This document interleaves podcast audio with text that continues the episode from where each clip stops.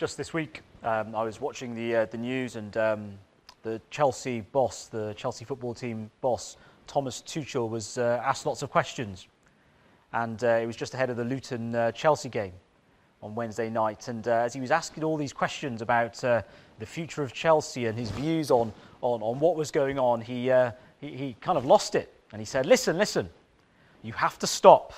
You stop have to stop asking me all these questions." He said, Listen, listen, listen. You have to stop. I'm not a politician. You have to stop. Honestly, I can only repeat it, and I feel bad to repeat it because I've never experienced war. So even to talk about it, I feel bad because I'm very privileged. I sit here in peace. I do the best I can, but you have to stop asking me these questions because I have no answers for you quite a powerful response, isn't it? You're saying, look, I, I sit here in peace. I can't really comment. I, I, feel really bad about it. What, what, what else can I say? I wonder what you make of that response that he really was saying, I, I cannot comment on what you're asking me. I, have got no experience of, for it, and I feel really bad about it. I wonder what you think of his experience, and wonder what you think of your experience. I wonder what you think of his observation and what you think of our observation. The world at the moment in this, is in this great tension, isn't it? Of invasion, of mass movements, of displacement. And here we are in the United Kingdom, relatively in, in peace. There's this great tension, isn't there? And as a Christian in this country, we're, we're observing what's happening. And just like Thomas Tuchel was asked these questions and he was saying, Look, I, I don't know how to answer these questions, it might be the same for us, mightn't it?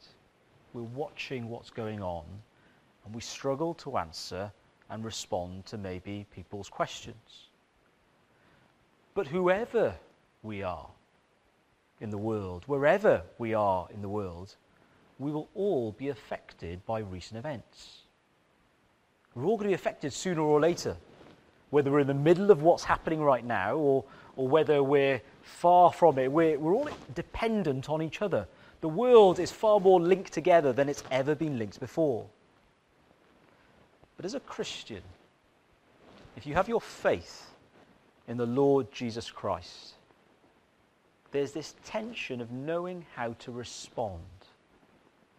When you know that there is a difference between earth and eternity. There's a tension, isn't there, for us Christians? How do you respond when you know there's a difference between earth and eternity? The now and the not yet. That's what it is for the Christian, isn't it? It's the now and the, the not yet. Peter is writing to these Christians who are scattered. He's writing to these Christians who are scattered, eh, the, the dispersion, the exiles, they've, they've had to leave their home and they're in Pontus, Galatia, Cappadocia. This is modern day Turkey. And he's, he's writing to encourage them, but he's also reminding them of the now but not yet. And he's saying in the difference between earth and eternity, in the now but the not yet, he's reminding them in chapter 1, verse 13, to be prepared in your minds for action and to be self controlled and sober minded. He reminds them again in chapter 4, verse 7, and, and chapter 5, verse 8. He's reminding them as Christians in the now but not yet. And the difference between earth and eternity. As Christians, we're to be self controlled, we're to be alert, we're to be ready for action. And there's this great tension in the Christian life. And Peter highlights this tension of this temporary versus this permanent. This temporary, um, temporary life that we have versus this permanent residence that we're going to have when we are with Jesus. There's this temporary life that we have versus this permanent residence. So as we look at chapter 1, just we look at these few verses, we're thinking about the, the temporary versus this permanent. Verses 1 reminds us that they're Christians, that they, they're the elect exiles. They're living away from their, their home, temporarily residing exiles. They're not where they really want to be. But in God's sovereignty, according, verse 2, to the foreknowledge of God the Father in the sanctification of the Spirit, God has placed them there. Acts 17 reminds you that God is working out his plans and he's placing different people in different places and different times. And God is the one who is in control. And God is the one who is working out his plans. This temporary residence, this exile, this dispersion, God is working out his plans. It's likely that they ended up in those different places because of persecution. But there, 2,000 years ago, there were Christians that were spreading out into the world. But at the same time as Christians spreading out into the world, you've got God's word spreading out into the world. You've got the gospel going out to the ends of the earth. There's this temporary life, there's this, this temporary exile versus this permanent residence that Peter writes about.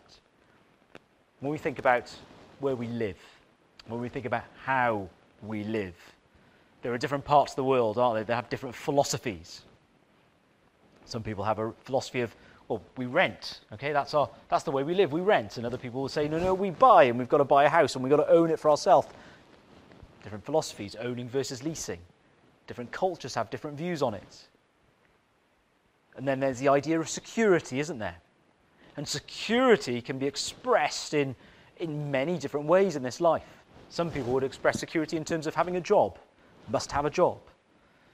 Some people will say, well, it's about my possessions, it's what I own. Some people will say it's about land. And some people will say it's about gold. Different cultures express security in different ways.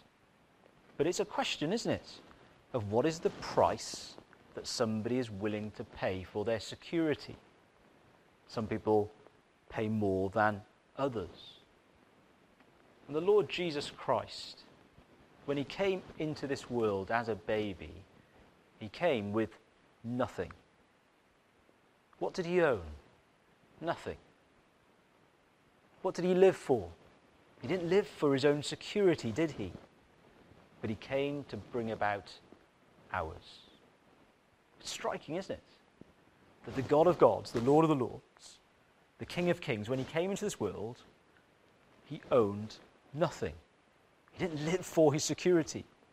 And he taught his, those who'd follow him, and he said to them, Look, um, don't lay your hearts on things on earth, but store treasure in heaven.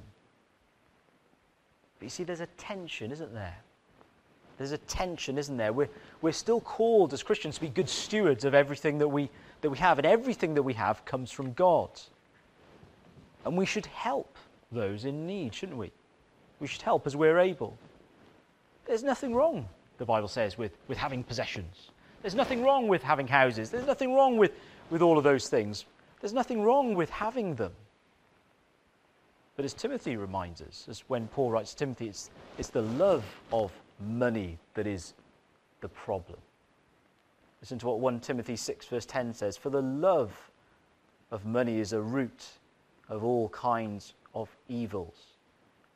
It is through this craving that some have wandered away from the faith and pierced themselves with many pangs. Striking, isn't it? It's the love of money that's the root of all kinds of evils. And it's the, it's the craving of that and the, the desire for that and the desire of love, the desire of money, the, uh, the, the love of money, the love of position, the love of power and all these other kinds of things that you say, well, I, well, I must have all this. The love of that is the root of all kinds of evil. And that kind of craving brings about many, many kinds of difficulties for that kind of person. But as a Christian, we're not called to a, a life of monastery but we're told, don't follow after silver and gold. And perspective matters, doesn't it? In this temporary life versus this permanent residence that Peter talks about. Perspective matters, doesn't it? We might not be secure in the eyes of the world and the world's idea of security, but in God's eyes, verse 2, according to the foreknowledge of God the Father, in the sanctification of the Spirit, for obedience to Jesus Christ, and for sprinkling with his blood, may grace and peace be multiplied to you.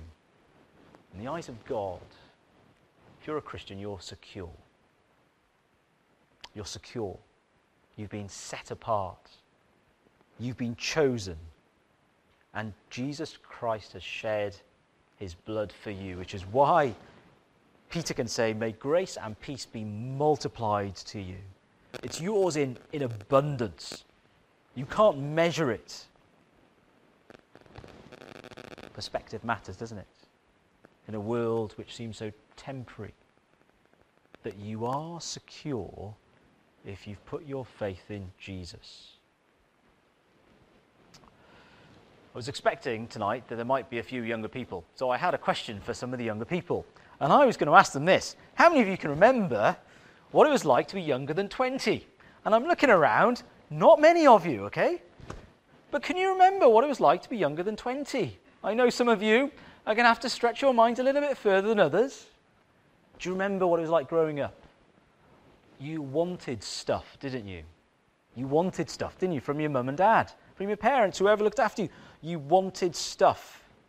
And you'd ask for stuff, and you'd be taken to the shop, and you'd be saying, I, I want that. And you, you just had this craving for it, didn't you?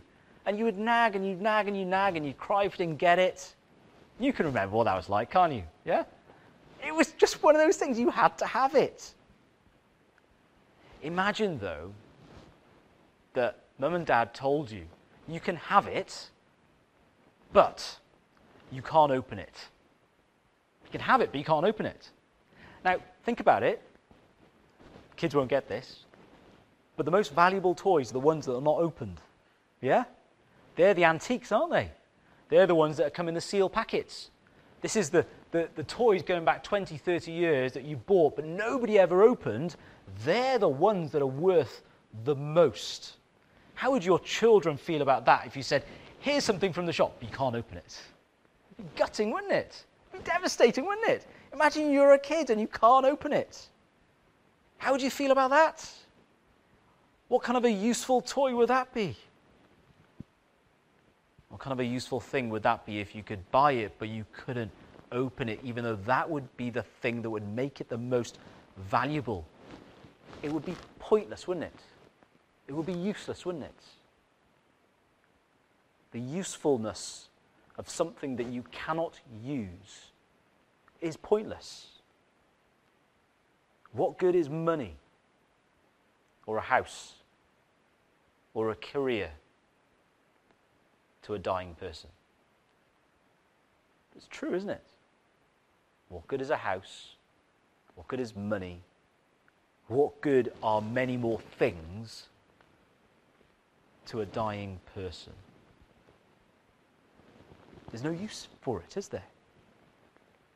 But this is the good news of Jesus Christ that in this temporary life, there is a permanent inheritance that is reserved in heaven for you. There is a permanent inheritance, verse 4. An inheritance that is imperishable, undefiled, and unfading, kept in heaven for you. We're not talking about an antique that you keep all wrapped up that has got no use anymore apart from being put on a shelf. We're talking about a permanent inheritance for those who have put their faith in the Lord Jesus Christ. In the news, as we watch the news today, this last week, it probably has flagged up for many of us that nothing is guaranteed, nothing is certain. Things have happened that you would have never expected to happen, and it has.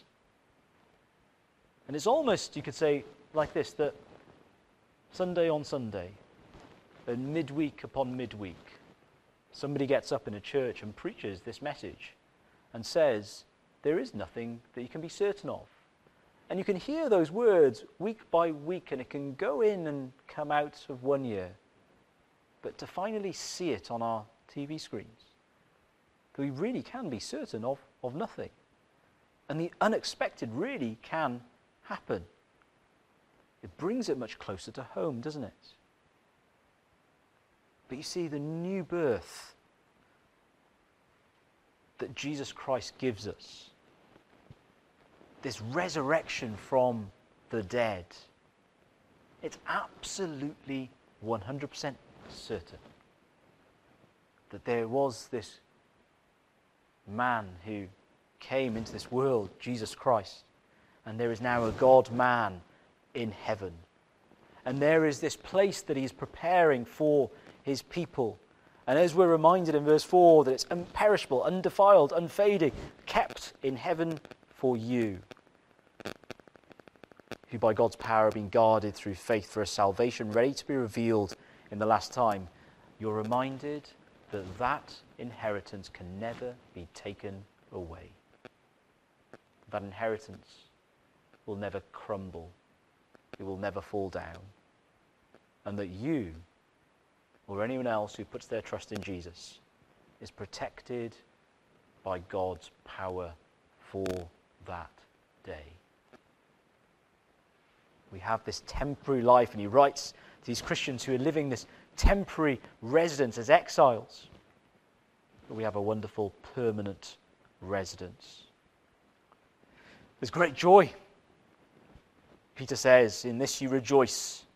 There's great joy in knowing that, isn't it, Christian, that you have this permanent residence? There's this great joy in it. But in the meantime, there's this tension, isn't there? There's this tension because verse 6 says, In this rejoice, though now for a little while, if necessary, you have been grieved by various trials. It's great joy, but in the meantime, there's suffering. There's this tension of suffering and trials versus this permanent peace that we're going to have in this permanent residence. There's suffering and trials versus this permanent peace that we're going to have in this permanent residence. At the moment, there's all these reporters, and they're trying to be very careful with what they say. And they're trying to be very careful what they say because they don't want you and I and others in the world to hear something that is not true. We live in a social media culture where many people can tell you things. And there's this great effort to make sure that what we hear is true. That it's not this fake news, but it's true news.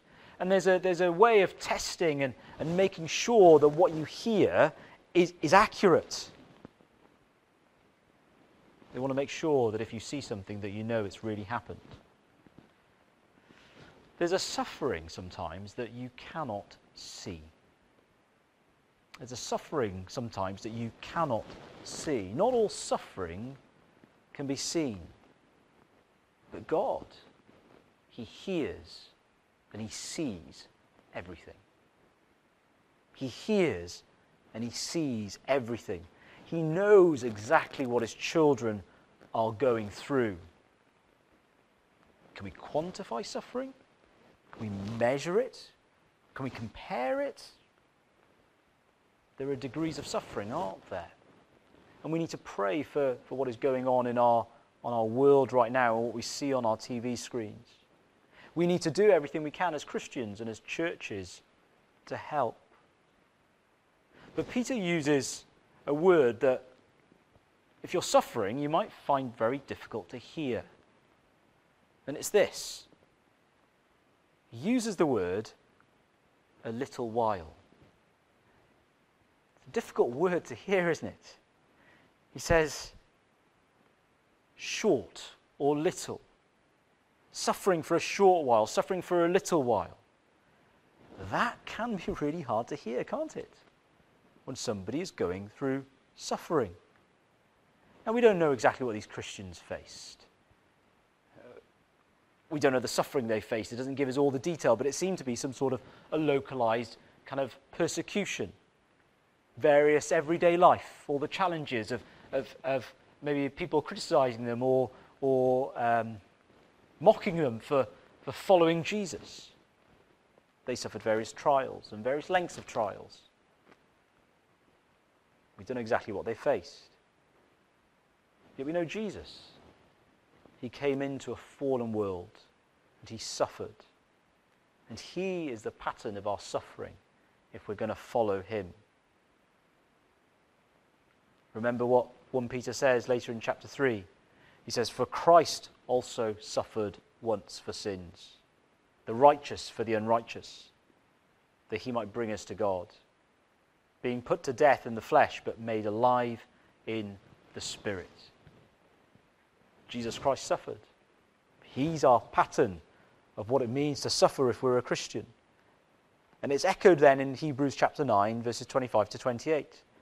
And it talks about Jesus and his suffering. And let me read out in Christ did not enter a sanctuary made with hands, the representation of the true sanctuary, but into heaven itself. And he appears now in God's presence for us. And he did not enter to offer himself again and again, the way the high priest enters into the sanctuary year after year with blood that is not his own, for then he would have to suffer again and again since the foundation of the world. But now he has, suffered, he's appeared once for all at the consummation of the ages to put away sin by his sacrifice. And just as people are appointed to die once and then to face judgment, so also after Christ offered once to bear the sins of many, to those who eagerly await him, he will appear a second time, not to bear sin, but to bring salvation. Jesus Christ suffered and died, and he ascended into heaven. Sin has been paid for, it has been dealt with. He's died on the cross, he's been raised to life.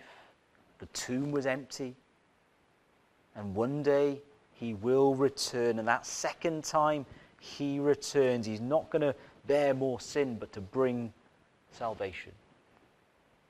My friends, there's, a, there's an end in sight. And when that end comes, there is no turning back. There's an end in sight. And when that end comes, everyone will be held account and they will face God and every knee will bow. And there will be an eternity to come. And Peter says, In this you rejoice, though now for a little while, if necessary, you've been grieved by various trials. My friends, there's a, there's a context, isn't there, to our, to our suffering. There's a context to our trials. This isn't Peter saying, listen, get a grip. You know? It's not, it's not, not Peter saying, get a grip. It's only for a little while. No, it's not him saying that. He's saying there's a context to our suffering. And as you consider your suffering, as you consider your trials, it's pointing out, verse 7, so that the tested genuineness of your faith, more precious than gold that perishes, though it is tested by fire, may, found, may be found to result in praise and glory and honor at the revelation of Jesus Christ. There's a context to it, isn't there? It's pointing out your faith as you're, as you're tested, as you're struggling. It's pointing out the preciousness of your faith. And Peter says it's even more precious than, than gold. I don't know where you see gold. Where do you, where do you normally see gold? We, we don't really talk about gold, but you, you, see it on, you see it on your fingers, don't you, on rings. You go to a jeweler's shop. You see gold, don't you? Well, let me tell you something. That's not gold. If you want to see gold, go to India, right? We, it's, I'm, I'm being serious now. You, know, you, walk down the high street, you go to a jeweler's. Yes, you know, little, little, little uh, glass cabinets and gold here, gold there, gold there. Go to India. It's a different ballgame altogether. Now, goodness me, you go to some places and you, they're massive, these jewelry houses. And you walk in, there's the security guards everywhere. And you go and sit down, and they offer you a cup of tea. If you get on your jewelers in, in the UK, cup of tea. If you're a kid, they'll offer you mango juice. They'll offer you drinks. They'll offer you a chair. And they'll say, What would you like to look at? they'll get a porter to go off, and he'll come back with these massive, massive crates. And you open the crates, and there's rings here, there's ring. And they'll say, Is that good enough for you? You say, No, no, I'm looking for something different. Take all the boxes away, and he'll bring out more boxes. You see, there's there's this jewelry and there's this there's Indian ladies and they, they wear this stuff and, and it's massive. You know, it's like it's like medallions dangling but that's what they wear. That's the culture of India and gold. It's precious. It's huge. It's a cultural thing. And there's shelves and there's shelves and there's shelves of it. And the world that invests in gold, isn't it? It's supposed to be right now the safest commodity. But is there anything more safe or precious than having a permanent peace with God? Where after this temporary life, you will have a permanent residence that will never perish spoil, or fade. That you will have a permanent peace where there will be no more suffering or pain. The messages coming to us in our country have shifted, haven't they, within the space of just a fortnight. For the last two years, you've had this message of, of, of COVID every day every week. And the message has shifted, isn't it? And now every day it's, it's about the invasion in Ukraine, and about peace, and about invasion, and about war. But the gospel message hasn't changed. But there may need to be a shift in how we proclaim that message in a world that needs hope in the light of much suffering. It's a global event we're all intertwined in one way, shape, or form. And there'll be repercussions, maybe not today for us, but maybe next week or next month or next year. And Peter calls these Christians who are scattered, who are being reminded that actually, even if you own your own house, or even if you've got your own security, even you are a temporary, temporary resident in this world whilst you wait your permanent residence.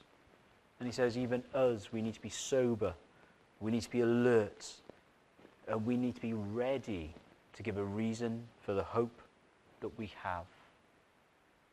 We live in tense times, don't we?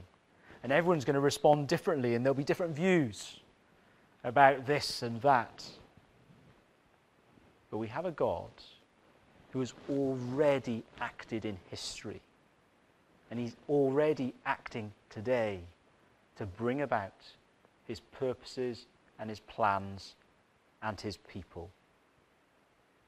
There's this tension of suffering versus permanent peace. And finally, there's this tension of not seeing but believing. There in verse 8 and 9, though you have not seen him, you love him. Though you do not see him now, you believe in him and rejoice with joy that is inexpressible and filled with glory obtaining the outcome of your faith, the salvation of your souls. There's this tension of believing in Jesus but not being able to see him. This tension of living this Christian life now but, but not yet being with, with Christ. The, the joy of believing versus the joy of obtaining. The joy of believing, the joy of obtaining the salvation of your souls. Zephon, as you know, um, well, maybe you don't know, um, he's, he's a big Frozen fan. Okay? He's a big Frozen fan. If you don't know what Frozen is, come and see me afterwards. He's a big Frozen fan. He's, he's watched the films and he listens to the music and he dances around the, the living room. But for his Christmas present, he got tickets to go and see Frozen, the musical, in London. Can you imagine? the twins on their first journey to London. They got train tickets. It was all part of the present. They got train tickets. They got seats on the train. They got colouring on the train. They got to go through the, the Severn Tunnel. They got to London Paddington. Got to take pictures of the underground. They saw Big Ben. All of that. They got photos of going to see Frozen the musical. Can you imagine the excitement on a, on a six year old's face of, I'm finally going to meet Elsa? So they were in the, they were in the auditorium or whatever you call it. I'm not a musical fan, by the way, but anyway, you can see what I'm saying. So they took photos. You can imagine the lights dim. And you've got this picture, and it was as if he was standing, and finally he obtained what he wanted to see for the last few years, and his jaw just dropped. You can imagine paying for the best seats in the house. What's he doing? He's standing up, isn't he? He wants to see everything. He's finally obtained it. He's finally got there. He's made the journey. He's finally kind of seeing her in the flesh, and he's just like, seriously, I've got these pictures. And he comes home, and I haven't been. And he brings back this really expensive, glossy program, you know, the ones that cost us silly amount of money. And he's saying, Daddy, look, this happened, and this happened, and this happened, and look at this, and look what she's wearing. And he just doesn't want to stop talking about what he's seen and heard. We, like Thomas Tuchel, might not be able to talk about or um, say from our own experience about what's going on in another part of Europe right now. We might not have experienced it for ourselves, but we can speak of Jesus and what he's done to fix this beautiful and broken world. And we really can, with absolute certainty, tell people the good news about Jesus and tell them what has been given to us can also be given to them. So that in this broken world where everything is temporary, that they can have this permanent residence, that they can have this permanent peace, and that one day they will obtain the outcome of their faith, the salvation of their souls. And as we come to close, we're reminded this, aren't we, in uh, 1 Peter, the end of chapter 1. All flesh is like grass, and all its glory like the flower of the grass. The grass withers, and the flower falls, but the word of the Lord remains forever. And this word is the good news that was preached to you. What a wonderful hope we have for this world. And it only comes in and through the Lord Jesus